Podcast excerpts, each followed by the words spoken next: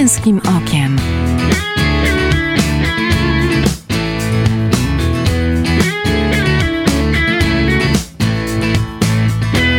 Zapraszam Michał Bondyra. Najpierw się czyta komiksy, a potem książki. Później zaś mniej się czyta komiksów, a pożera książki. Powiedział kiedyś Grzegorz Rosiński, polski rysownik, autor komiksów tak znanych jak choćby serii o kapitanie Żbiku czy Torgalu. Dziś zajmiemy się komiksem. Czy może być przydatny w rozwoju naszych dzieci, czy może być dobrą platformą do porozumienia między pokoleniami nas, ojców, z naszymi synami czy córkami? Zapraszam. Nazywam się Michał Bondyra i witam Was, e, drodzy słuchacze, w kolejnym odcinku Męskim Okiem. Moim i Państwa gościem w studiu jest dziś e, Michał Traczyk, e, literaturoznawca, komiksoznawca, doktor nauk humanistycznych, współtwórca i członek zarządu Fundacji Instytutu Kultury Popularnej, redaktor naczelny zeszytów komiksowych i szef pracowni komiksu w Bibliotece Uniwersyteckiej w Poznaniu. Witam serdecznie, Panie Michale. Dzień dobry. Dużo tego było. Można by pewnie jeszcze coś znaleźć, ale poprzestajmy na tym. Ale to taka y, przestawienie w pigułce. No właśnie, w czasach słusznie minionych e, to zacznę od takiej prywaty. E, moją przygodę z komiksem zaczynałem od świata młodych i publikowanych tam e, komiksów Tytusa, Romka i Atomka, autorstwa zmarłego niedawno Henryka Jerzego Chmielewskiego. A od czego zaczęła się pańska przygoda z komiksem? Przyznam szczerze, że nie pamiętam ale to też niewątpliwie były światy młodych e, z komiksami tam drukowanymi. Były albumy, ponieważ e, w domu mieliśmy mm, komplet niemalże e, żbików, trochę klosów, podziemny front, czyli właściwie to wszystko, co się wówczas ukazywało. Mhm. A oprócz tego komplet fantastyki, w której też od 1982 roku ukazywały się komiksy, m.in. Funky Kowal mhm. Polcha, Rodka i Parowskiego. No dobrze, a nie pamięta pan od czego pan konkretnie zaczynał? A, a, ile pan miał lat wtedy? Podstawówka to była? Na pewno. Aha. To na pewno była podstawówka, ale nie umiem, nie umiem chyba odpowiedzieć na to pytanie. Odkąd... By, były komiksy zawsze. Tak, pamiętam, że odkąd umiem czytać, e, e, czytałem nie tylko książki, ale także komiksy. Aha. No dobra, a e, wspomniał Pan o albumach, mówiliśmy o tym świecie młodych, a co sprawiało, że w Pana przypadku, że gdzieś się zaczęło ten komiks, no i to tak trochę taka, takie uzależnienie, nie można było się oderwać i się pochłaniało wciąż następne strony? Ponieważ komiksy to była przygoda. Każdorazowo, mhm. każdy odcinek w świecie młodych, każdy album to, to była świetna zabawa nawet jeśli to o tym dzisiaj e, się mówi, nawet jeśli zawierały jakieś elementy dydaktyczne czy nawet propagandowe, dzieci tego nie widziały, ja tego nie dostrzegałem. Ja się świetnie bawiłem. Mhm. Kajko i Kokosz, Tytus Romek i Atomek, e, Binio Bill i pewnie jeszcze tam moglibyśmy wymienić innych bohaterów perelowskich. No, nawet taki kapitan Żbik. E, seria jednak e, z dzisiejszej perspektywy, jak się do niej wraca, trochę nudna mhm. i nie najlepsza może scenariuszowo, ale wtedy nie miało to najmniejszego znaczenia. Mhm. E miałem taki etap, e, czytając komiksy, że sam próbowałem rysować swoje komiksy. Miał pan to samo? Myślę, że każdy to przechodzi. Mhm. Na samym początku tylko jedni rozumieją szybciej że nic z tego nie będzie, a niektórym zostaje to już na zawsze. Znam rysowników, którzy w ten sposób zaczynali i Aha. dzisiaj e, należą do czołówki twórców w Polsce. I to też były te, te, te próby takie, takie dziecięce, to były w pana przypadku bardziej właśnie te postacie fantastyczne, czy... No to bohaterowie, których przygody się czytały. Mhm. Jednak jest jakieś zakorzenienie. Inspiracja. Tak, jakaś Aha. inspiracja i próby tworzenia czegoś swojego albo przerysowywania tego, co się E, czytało, mhm. ale raczej u mnie nie widać było perspektyw. Perspektyw nie było, ale pasja została do dziś. Pasja została, została do dziś, nie da się ukryć. Mhm. E, no właśnie, bo, bo poniekąd zajmuje się pan e, komiksem zawodowo, ale więc tak zapytam o to, e, jak to jest, że lata mijają, że z małego dziecka człowiek staje się nastolatkiem, a potem już dorosłym facetem, który wciąż kocha te komiksy. Co nie oznacza, że całe życie poświęcił komiksom, Mhm. ponieważ ja należę do tej grupy ludzi, którzy do komiksów wrócili. Aha. Ponieważ przychodzi taki moment e, w życiu niektórych, że zmieniają się okoliczności, zmienia się e, szkoła, zmienia się etap rozwoju, e, pojawiają się nowe fascynacje i gdzieś komiks, e, tak jak inne rozrywki czy inne fascynacje, gdzieś znika. Mhm. Natomiast nie znika zupełnie. No to co było tym motorem, żeby y, miał pan jakiś okres przerwy Tak. i nagle to był jakiś taki konkret, że wrócił pan, czy, czy, czy to po prostu gdzieś dojrzewało wewnątrz? Zostawiłem komiks w momencie, kiedy właściwie e, nie dało się już powoli z kieszonkowego kupić tego, co się chciało. Czyli Mhm. To była pierwsza połowa lat 90., kiedy weszły zeszyty TM Semik, e, nowi bohaterowie, komiksy frankofońskie i tak dalej, i tak dalej. Tego e, było strasznie To jeszcze w ogóle były te ceny przed y, denominacją To- 10, 15, 20 tysięcy złotych za zeszyt. wydawało się wtedy Tak. dziesiątki tysięcy na komiksy i mm, no i wtedy to jakoś e, przerwało Mhm, się. mhm. Natomiast powrót, powrót e, wiązał się właściwie z pracą zawodową. E, napisałem doktorat e, o poezji śpiewanej Mhm. i stwierdziłem, że chyba chcę odpocząć od piosenki i od poezji i chcę zająć się czymś innym. No i wtedy przypomniałem sobie o komiksie. I tak jak wróciłem, to tak już zostało. W sumie od 2009 roku zajmuję się nieprzerwanie. No i jest pan szczęśliwym człowiekiem. Myślę, że tak. E, Niewątpliwie robię to, co lubię. Us- ustaliliśmy przed programem, e, że dane są e, w, w pracowni komiksu w Bibliotece Uniwersyteckiej tu przy ulicy Ratajczaka w Poznaniu, którą pan kieruje, e, że te dane są nieaktualne, bo ja miałem, e, e, z researchu wynikało, że 10 tysięcy, pan powiedział, że już 18. Skąd taki imponujący zbiór? Mm. Otworzymy e, kolekcję świadomie Mhm. mamy na to środki, mamy możliwości, żeby to robić.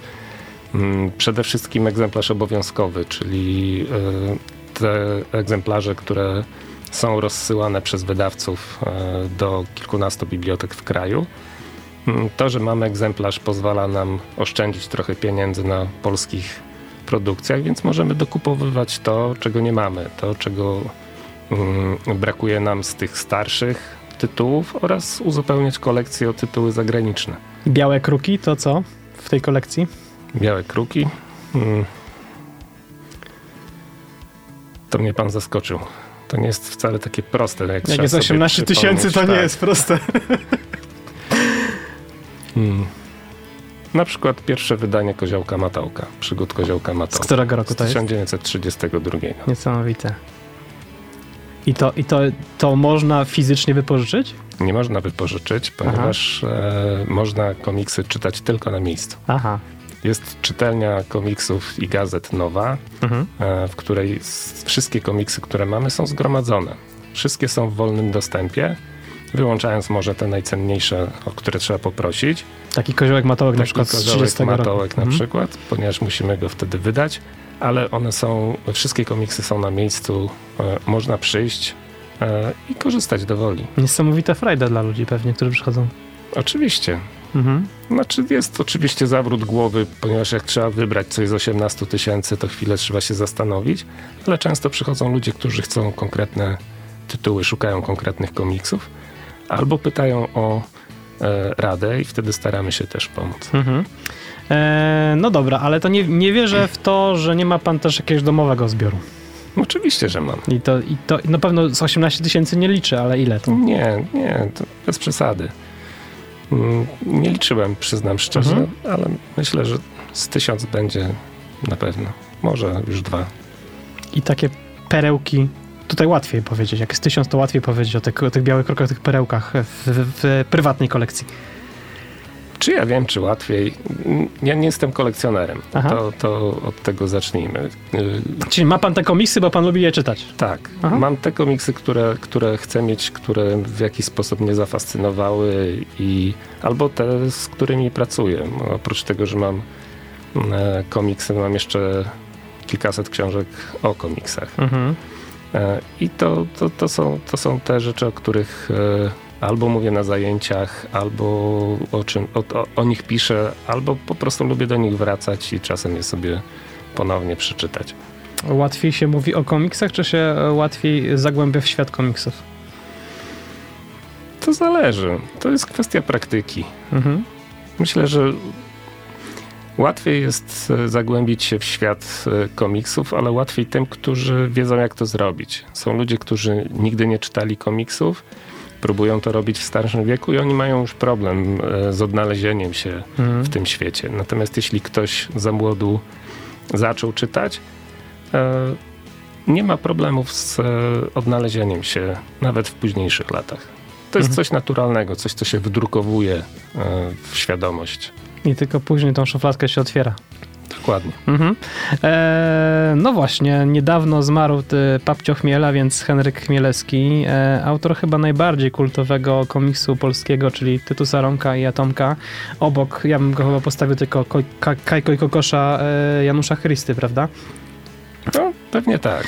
E, co w nim jest takiego ponadczasowego, że czytali go nasi ojcowie, że czytaliśmy go my, a teraz też przed, przed programem powiedziałem, moi synowie na przykład chłoną. I, i co, co najfajniejsze, że wszystkie te trzy pokolenia śmieją się z tych samych tekstów. Mm. Pierwszym czynnikiem na pewno jest to, że wszyscy dorastali z Tytusem właściwie mm, na bieżąco. Tytusy pojawiały się mhm. E, i my dorastaliśmy razem z, z bohaterami tego komiksu. A drugie to jest chyba przede wszystkim wrażliwość babcia, który e, tworząc e, te komiksy szukał w sobie dziecka albo odnajdował, mhm. odnajdywał sobie dziecko i, mm, i umiał to przelać na papier. Więc to chyba to, że Tytus zachowuje się tak, jak każde dziecko by się chciało zachowywać. Tak, on sobie może pozwolić na to, na co my nie zawsze. U, uczłowiecza się z różnym skutkiem. Tak jest. I e, robi to od kilkudziesięciu lat e, mhm. e, i, i, cały czas e, no, była to świetna zabawa. I goni króliczka, nie go łapie. Dokładnie. E, no właśnie, mówiliśmy o, wspomniałem o dzieciach. E, jest jakiś wiek graniczny, z którym e, można mm, córkę czy syna zacząć oswajać z komiksem? Nie. No, można zacząć od początku właściwie. To jest o, zapytam inaczej. Czy, czy na komiksie można uczyć czytać, na przykład dziecko? Można uczyć czytać. E, natomiast no, należy pamiętać o tym, że komiks nie jest do końca tym samym co literatura. Mhm. Tam jest mniej słów, czasem nie ma w ogóle. Bez e, okoliczniki, czasem te zdania są też takie. Tak, ponieważ mhm. tekst dopełnia ilustrację. No jednak należy pamiętać o tym, że y, narracja w komiksie zasadza się na obrazkach, na, tej, na tych sekwencyjnie ułożonych y, kadrach i to one są nośnikiem y, treści. Teksty tylko dopełniają to, czego nie da się narysować. E, ale tak, jak najbardziej można uczyć dzieci czytać, ponieważ e, oczywiście dobierając odpowiedniej e, komiksy odpowiednie do wieku. Właśnie, to jest moje pytanie. Jak ten komiks dobrać? Na co powiedzmy tak, tata jest mocno przesiąknięty komiksami. Wiadomo, że dorosły facet też czyta inne komiksy, y, ma inną wrażliwość, inną dojrzałość, no ale chce zarazić tym takim bakcylem czytania komiksów swoje dziecko. I przychodzi y, do pana i mówi, co by pan polecił mojemu na przykład, nie wiem, 8-9-latkowi? Co, co, od czego on by mógł zacząć czytać? I, I na co wtedy zwrócić uwagę? Zacząłbym chyba od e, zainteresowań, mhm. ponieważ to też jest tak, że komiksy różnią się tematycznie i można czytać jak leci, można też wybierać sobie właśnie pod kątem e, konkretnego czytelnika. Mhm. No, dla wielu komiks e, dla najmłodszych to jest Kaczor Donald. U nas kaczorów ukazuje się bardzo dużo i jasne, super, to też są ciekawe historie. E, twórcy, niektórzy twórcy przynajmniej e, też już wpisali się mm, w to grono klasyków e, komiksu, mm, można poszukać, można sięgnąć po tytusy, tak? Po Kajko i Kokosza. To są, to są klasyki, które też właściwie się nie starzeją. Nie każdemu może to odpowiadać, ale to można sięgnąć po jakieś nowsze. A fantastyka na przykład serie. dla dziecka? Fantastyka dla dziecka. Wszystkie komiksy są fantastyczne w jakimś to wiemy. stopniu. Mm. Wie pan, ja mam problem e, z tym pytaniem e, chyba zasadzający się na własnych doświadczeniach. Mhm. Kiedy ja zaczynałem, właściwie nie było takiego problemu e, dopasowania komiksów e, do wieku dziecka. Wtedy wychodziło się z założenia, że właściwie wszystkie komiksy są dla dzieci, mhm. więc nikt tam za bardzo się tym nie interesował. I na przykład jako e, e, mały brzdąc, może nie taki całkiem mały, już miałem czytać, ale powiedzmy dziesięciolatek czytałem Funky Kowala, który dzisiaj mm, no pewnie nazwalibyśmy komiksem młodzieżowym i to dla tej raczej odrobinę starszej mhm. młodzieży. E, ale są komiksy, które e, hmm, fantastyczne. Nie wiem, czy o tematyce fantastycznej, fantastycznej tak z głowy bym wyjął. Ale są fantastyczne komiksy dla młodych ludzi, o tak bym powiedział. Na przykład komiksy Tomasza Samoilika. Mhm. E, Tomasz Samoilik to badacz, e, człowiek, który pracuje w Instytucie E, badania ssaków w Białowieży mhm. i swoje życie zawodowe spędza w Puszczy Białowieskiej, a po nocach rysuje komiksy, których akcja osadzona jest z tej puszczy. W związku z czym rysuje e, komiksy złożone z elementów e, rzeczywistości, którą zna znakomicie i do tego wie, w jaki sposób tworzyć komiksy, dzięki czemu tworzy zabawne, ciekawe, wciągające historie, ale podbudowane dydaktycznie, pełne informacji. Wiedzą i doświadczeniem e, jego. Dokładnie. Mhm. E, takie, które nie dość, że e, bawią, to także jeszcze czegoś uczą. Cała saga o ryjówkach na przykład. Mhm. A jednocześnie są to komiksy tak naprawdę dla każdego, czy dla czytelnika w każdym wieku, ponieważ jeśli no, już chociażby wymienić sobie tytuły e, pierwszych trzech części e, tej sagi. To jest e, Ryjówka Przeznaczenia, Norka Zagłady i Powrót Rzęsorka. To już e, tu gdzieś zaczyna... Wątek kryminalno-sensacyjny wchodzi. No, ale też bardziej fantastyczny, Aha. ponieważ jest to nawiązanie do tej sagi e, e, George'a Lucasa, mhm.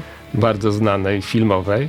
Gwiezdne Wojny. Dokładnie. Mhm. Samoilik jest wielkim fanem, w związku z czym jego komiksy są też przesycone różnymi aluzjami, nawiązaniami, e, takimi smaczkami. Mhm. Nie tylko e, z zakresu Gwiezdnych Wojen, ale w ogóle kulturowych.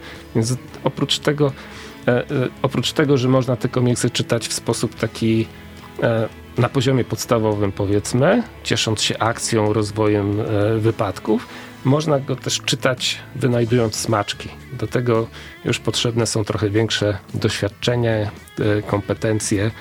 W związku z czym e, rodzice czytający z dziećmi te komiksy bawią się e, przy nich tak samo dobrze mhm. jak ci najmłodsi. Chociaż... Bo też odczytują ten kontekst na przykład tak, tak. danej epoki, czy, czy, czy jakichś właśnie konkretnych zachowań, mhm. które ich bawiły jak, były, jak byli w tym wieku, co, co, co pociechy. Mhm. No. no to tak zupełnie na koniec w tej pierwszej części chciałem e, zapytać o coś, co, z czym też się borykam jako ojciec.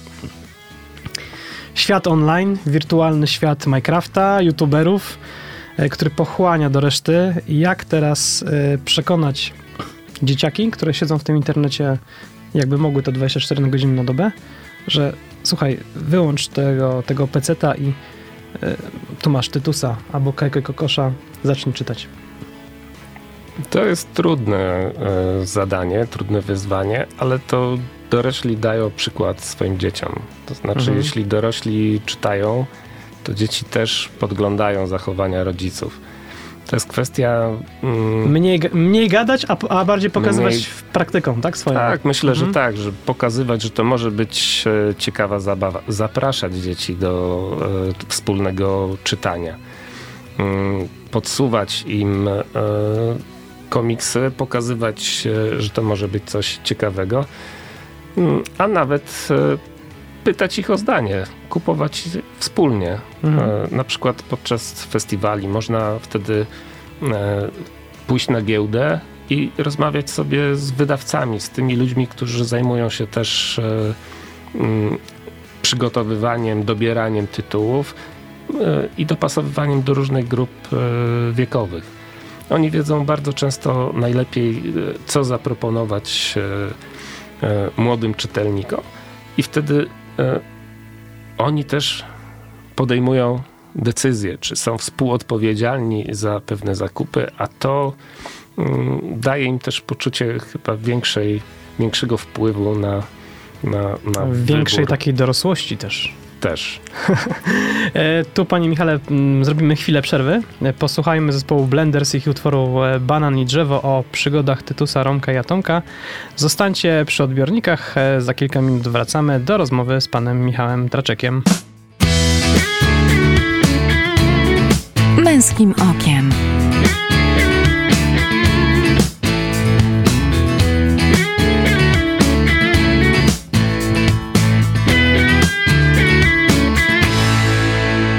Witam po przerwie, nazywam się Michał Bondyra, to jest program Męskim Okiem. Od e, o, grubo ponad kwadransa rozmawiamy e, z panem Michałem e, Traczykiem. Przypomnę, literaturoznawcą, komiksoznawcą, doktorem nauk humanistycznych, redaktorem naczelnym zeszytów komiksowych i szefem pracowni komiksów w Bibliotece Uniwersyteckiej w Poznaniu. Witam po przerwie, panie Michale. Dzień dobry. Jeszcze tu jestem. Cieszę się bardzo, bo, bo o tych komiksach to można by pewnie zrobić nie jeden program. E, wspomniałem e, w pierwszej części o tej pracowni e, komiksu, którą się pan zajmuje, którą pan kieruje. 18 tysięcy komiksów, przypomnijmy, w niej, w, w zasobach tej pracowni. To zapytam tak, ile z tych 18 tysięcy komiksów pan przeczytał? Znowu nie umiem odpowiedzieć na to pytanie, natomiast niewątpliwie należy do ludzi, którzy czytają dużo mhm. komiksów. Gdybym miał się zastanowić, e, jestem w stanie przeczytać w roku około 200-250 komiksów. Mhm. No to proszę sobie policzyć e, tak naprawdę, ile lat zajęłoby mi przeczytanie tylko tego, co mamy w czytelni. Myślę, że mam sporo e, z naszych zbiorów za sobą. Będzie parę tysięcy, ale no czyli ta pracownia jest też dla pana wyzwaniem. Jest wyzwaniem, ponieważ no jednak cały czas powstają nowe komiksy. Cały czas e, pojawiają się nowi twórcy. Ta oferta robi się coraz bardziej różnorodna. Mhm. E, jest bardzo wiele ciekawych e, rzeczy, także rynek polski zmienia się dynamicznie. Aż od razu w tym wypadku zapytam pana e, jako znawcę, czy te komiksy y, obecne, które teraz się pojawiają, są pisane mm, e, w XXI wieku, jakościowo są równie dobre jak te, na których my wyrastaliśmy? Oczywiście. Komiks. Yy, trzyma poziom wciąż. Trzyma poziom. To, to, znaczy, to jest tak jak z każdą inną dziedziną twórczości artystycznej. Tak? Mamy dużo e, przeciętnych mhm. e, pozycji, e, sporo dobrych no i, i, i, jakiś procent e, arcydzieł. Ale to dotyczy każdej, każdej e, grupy czy każdej kategorii właśnie działań, działań artystycznych e, czy kulturowych w ogóle. Mhm. Natomiast no, jest bardzo dużo dobrych albo świetnych nawet komiksów, które warto poznać, żeby wzbogacić sobie pogląd na, na jakiś temat. Kilka przykładów. Kilka przykładów. Pan mnie zaskakuje dzisiaj, bo ja powinienem przy, przyjść z listą i tak wybierać e, z tej Zakładka listy. numer cztery. Tak, to zależy na co zwracamy Aha. uwagę, tak, jaka tematyka nas interesuje. Wiem, na przykład taki przybysz e, Shaunatana. Komiks o emigracji. Mhm. Album bez słów. Tam nie pada ani jedno słowo. E, natomiast wszystko jest opowiedziane mm, obrazami. Mhm. To jest e, e, historia człowieka, który jest zmuszony e, wyjechać do nowego świata w celach zarobkowych. Opowiada jego historię o tym, jak te, w tym świecie się odnajduje, jak poznaje innych imigrantów, którzy opowiadają swoje historie. I przepraszam, i ten komiks nie ma ani jednego ani słowa. jednego słowa. Czyli są możliwe komiksy bez zupełnie Oczywiście. bez. Mhm. Tak naprawdę słowo jest w komiksie dopełnieniem. Mhm. To, to słowo jest nośnikiem treści w literaturze. W komiksie nośnikiem treści jest obraz. Cykl obrazów, które łączą nam się w jakąś opowieść, a tak naprawdę może to jest e, taki największy atut e, komiksu, e, że to, co wyczytamy z komiksu, zależy wyłącznie od naszej wyobraźni, Mhm. ponieważ e, e, nie dostajemy e, akcji rozrysowanej sekunda po sekundzie, nie obserwujemy kompletnej historii, ale dostajemy pewne punkty tej opowieści, które musimy połączyć. To my musimy zdecydować. To jest doskonałe ćwiczenie z kreatywności. Ale oczywiście, to Mhm. my musimy zdecydować, e, co dzieje się pomiędzy obrazkami, w jaki sposób to się dzieje. I można komiks przeczytać w pół godziny, a można go czytać przez pięć godzin, ponieważ e, tak dużo dzieje się e, w naszej wyobraźni, czy w Mhm. naszej głowie. No plus te detale, o których pan mówił w pierwszej części, które uważny czytacz, czytelnik komiksu zauważy Mhm. nie od razu, tylko gdzieś tam wnikając e, we wszystkie meandry, które są na obrazkach. E, no właśnie, e, wspomniał pan o tym, że w pracowni komiksu, e, którą pan kieruje, można przyjść i czytać na miejscu, ale wspomniał też pan o tym, że, że jak ktoś jest niezdecydowany albo nie wie e, po co sięgnąć, to też doradzacie. Staramy się. Mhm. Jednak mamy jakieś doświadczenie, wiemy, co mamy w zbiorach i e, na podstawie rozmowy jesteśmy w stanie coś, coś zaproponować. Staramy się przynajmniej e, podsunąć jakieś e, tytuły. To dotyczy zarówno czytelników, którzy po prostu chcą zapoznać się z jakimś komiksem, ale także na przykład e, uczniów, studentów, Mhm. e, którzy piszą pracę, ponieważ coraz więcej prac powstaje i też przychodzą, mówią na jaki temat piszą, a wtedy my zaczynamy buszować e, w naszych zbiorach i wyciągać tytuły, które mogą się przydać do jakiejś pracy. A dużo jest e, takich na przykład, nie wiem, ojców z dziećmi, którzy przychodzą e, poczytać komiks, czy to wciąż jest jeszcze nisza? Nie jest ich e, szczególnie dużo, e, ale to też wynika trochę chyba z trybu e, i życia, Mhm. bo jednak dzieci się uczą, rodzice pracują. Ale macie otwarte do 18 z tego co kojarzę, prawda? W tej chwili w ogóle mamy otwarte nie tak jak byśmy chcieli, Mhm. ponieważ mamy tylko od, od poniedziałku do piątku od 13 do 18, Mhm. ale to jest wynikiem e, tego, co się dzieje w Polsce od e, ponad roku. Mm, Normalnie byliśmy otwarci od e, 9 do 18, a nawet do 20 e, i byliśmy też otwarci w weekendy, co ułatwiało e, odwied- odwiedzanie naszej czytelni. Zdecydowanie, bo to czasem jest takie, e, rodzic nie ma pomysłu, a tu może podejść i odświeżyć sobie to, co e, jako dzieciak e, Tak. czym się pasjonował, a gdzieś tam zarażać pasją swojego Mhm. syna, prawda? E, no dobrze. Podpytałem też trochę pana na początku i chciałem do tego wrócić. Czy, czy ten komiks jest tą furtką do czytania książek, czy niekoniecznie? I jest i niekoniecznie. Mhm. To znaczy, tak, no, niewątpliwie można podsuwać komiksy e, dzieciom, które mają jakieś opory w czytaniu literatury albo jakieś trudności. Natomiast e, komiks nie zastąpi literatury. Tak? To jest jednak trochę inna forma e, narracji. Dzieci na pewno, dzieciom będzie łatwiej, bo jest tam mniej słów, ale Ale taki wstęp to może być do książek? może być, może być. Jak Chociaż pan powiedział, że, że u pana to dwutorowo. U mnie I też szło książ- dwutorowo, i odkąd zacząłem czytać, Mhm. czytałem i komiksy, i książki i u mnie te dwie, te dwie grupy się uzupełniały, tak? Mhm. Nie było czegoś takiego, że traktuję coś e, zastępczo. No, miały ten sam równoważny e, charakter. Mhm. E, nie wspomnieliśmy o jednej rzeczy związanej z komiksami, bo wyczytałem, e, że w waszej ofercie, w ofercie pracowni komiksu macie też e, komiksy obcojęzyczne. Tak. I tu znowu zapytam dydaktycznie, czy to może być fajne wspomaganie nauki może języka? Być.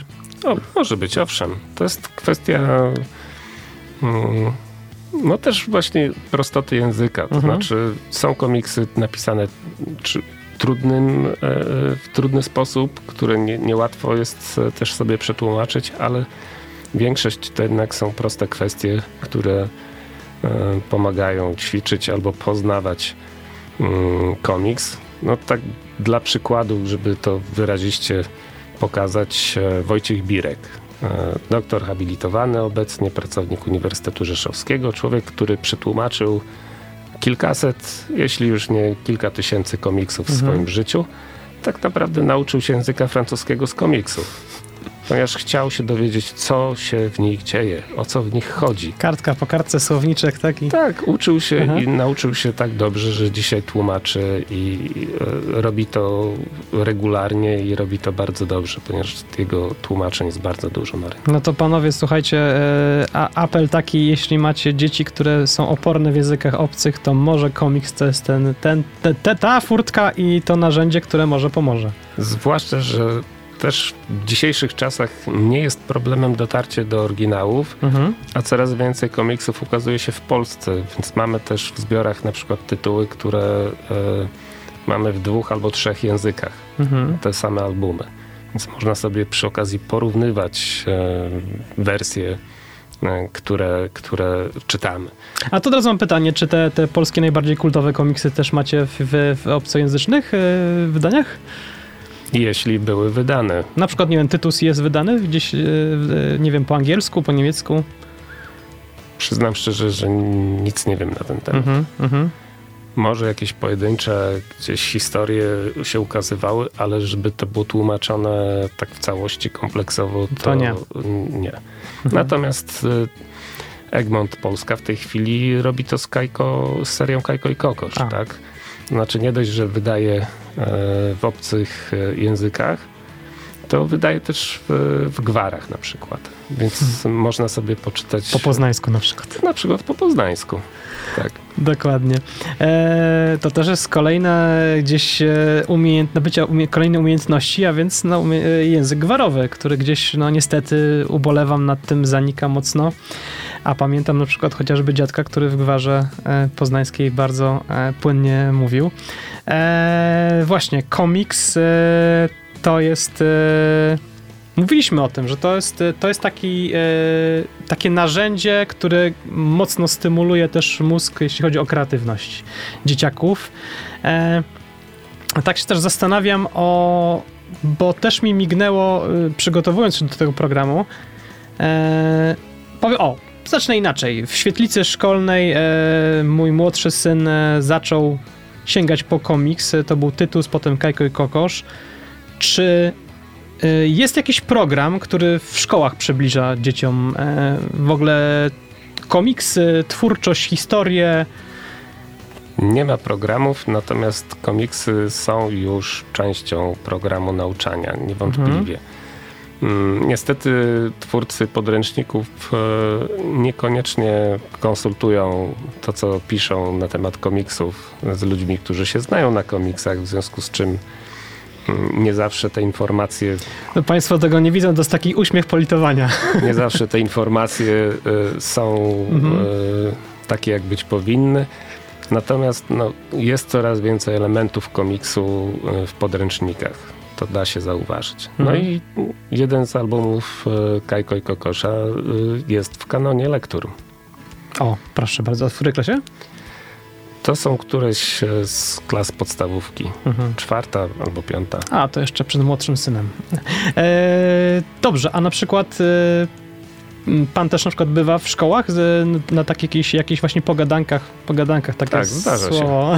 Ale właśnie czy... Zdarza się. Na takich lekcjach Mhm. y, też y, organizujemy w czasach normalnych y, organizowaliśmy Mhm. i pewnie do tego wrócimy, kiedy będzie to możliwe, takie lekcje w naszej czytelni, ponieważ to pozwala też pokazać dzieciom od razu mm, komiksy, dać im możliwość e, zapoznania się przynajmniej takiego szybkiego mm, z tym, co, co co mamy i co, po co warto sięgać. Zdarza się prowadzić lekcje w, w szkołach. To jest kwestia zaproszenia, mhm. dogadania się co do paru kwestii. Jeśli nas słuchają ojcowie nauczyciele, to też może warto sobie to odnotować, żeby na przykład pana Michała zaprosić i żeby e, chociaż po części tak ciekawy jak ten program poopowiadał o komiksie. E, tak e, sobie też wygooglowałem, to widziałem, że e, organizował pan w tych takich e, normalnych czasach e, Poznańską Dyskusyjną Akademię Komiksu. Co to jest? Poznańska Dyskusyjna Akademia Komiksu to jest cykl comiesięcznych wykładów, mhm. E, na które są zapraszani e, specjaliści e, z różnych ośrodków naukowych w kraju, ponieważ coraz więcej ludzi też zajmuje się badaniem komiksu, pisaniem o komiksach i zapraszamy mm, właśnie specjalistów po to, żeby podzielili się z nami tym, co nad czym pracują, tym, czym się zajmują. No i i, stwarzamy taką e, możliwość e, podyskutowania sobie, ponieważ każdej prelekcji towarzyszy mm, chwila na rozmowę, można zadać pytania, można podyskutować z prelegentem. E, a ostatnio postanowiliśmy też te wykłady zbierać w formie książkowej i powoli to publikować. No, na razie ukazał się jeden tom takich wykładów. Drugi jest już na ukończeniu, więc powinien się ukazać w tym roku.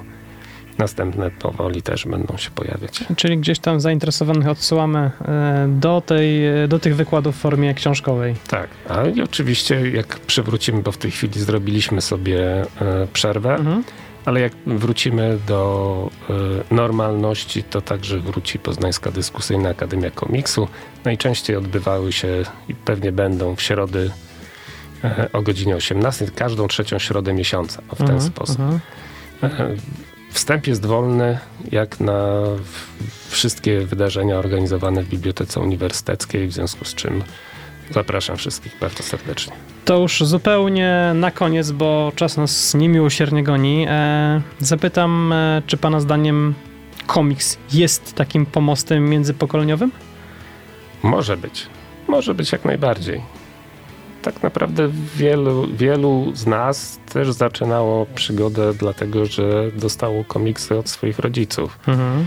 I dzisiaj te przygody wielu tych młodych i najmłodszych czytelników także zaczyna się od e, właśnie od e, propozycji, sugestii e, czy wskazówki kogoś starszego. I no i to też jest temat do, do, do rozmowy, tak? Można się dzielić swoimi fascynacjami. Czyli znowu do polepszenia relacji na przykład między Oczywiście. Synem grunt, a ojcem, tak? Grunt to rozmawiać o tym, co się czyta. Warto rozmawiać. Zwłaszcza, że w przypadku komiksu, tak jak już powiedzieliśmy, dużą rolę odgrywa wyobraźnia, mhm. a to sprawia, że mm, trzeba umieć znaleźć odpowiednie słowa, żeby y, opowiedzieć to, co się przeczytało przez to, że nie ma tam zbyt wielu tekstów, nie jest to opisane, trzeba znaleźć swoje słowa i y, nazwać to, y, co się y, w komiksie znalazło. Czyli znowu ćwiczenie dla erudycji z kolei. E, pięknie dziękuję za tę rozmowę. Dziękuję również. E, moim Państwa gościem był dziś Michał Traczyk, literaturoznawca, komiksoznawca, doktor nauk humanistycznych, współtwórca i członek zarządu Fundacji Instytutu Kultury Popularnej, e, redaktor naczelny zeszytów komiksowych i szef pracowni komiksów w Bibliotece Uniwersyteckiej w Poznaniu, a teraz Queen i ich utwór e, Flash o komiksowych przygodach superbohatera Flasha Gordona, po której wracamy na ostatnią część Męskim Okiem. Męskim Okiem.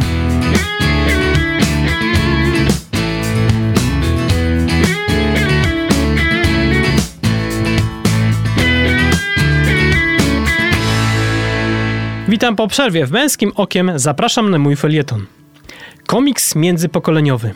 Pamiętam, jak jako uczeń podstawówki z wypiekami na twarzy biegłem do kiosku ruchu kupić nowy numer Świata Młodych. Kosztował on wtedy Bagatela 10 tysięcy złotych. Tak, tak, przed denominacją były takie horrendalnie wysokie ceny różnych produktów. Wydawałem wtedy te pieniądze po to, by na ostatniej stronie przeczytać kolejny odcinek komiksu o losach Tytusa, Romka i Atomka autorstwa Papcia Chmiela. Potem biegałem do kiosków z prasą już nie po świat młodych, a po kolejne księgi z przygodami uczłowieczonej małpy i jego dwóch kumpli harcerzy. Gdy jakiś czas temu e, natknąłem się na kilkanaście zeszytów z przygodami Wesołej Trójki, jak niepodległości broniłem tego, by żona nie wyrzuciła tych komiksów na makulaturę. Z nostalgią przeglądałem kolejne księgi. Z czasem starszy syn, zaciekawiony tym, co robię, sam zaczął sięgać po Tytusa. Ostatnio, ku mojemu zdziwieniu, do domowego fanklubu komiksów Papcia Chmiela dołączył mój najmłodszy syn. Okazało się, że od jakiegoś czasu czyta Tytusa, Romka i Atomka w szkolnej świetlicy. Najlepsze, że rozmawiając o kolejnych księgach śmieszy nas to samo. I niech mi ktoś powie, że dobry komiks nie jest ponadczasowy. Za dzisiejszy odcinek Męskim Okiem dziękuję realizujący program Eryk Kotys i mówiący do Was te słowa Michał Bondyra. Do usłyszenia za dwa tygodnie. Męskim Okiem.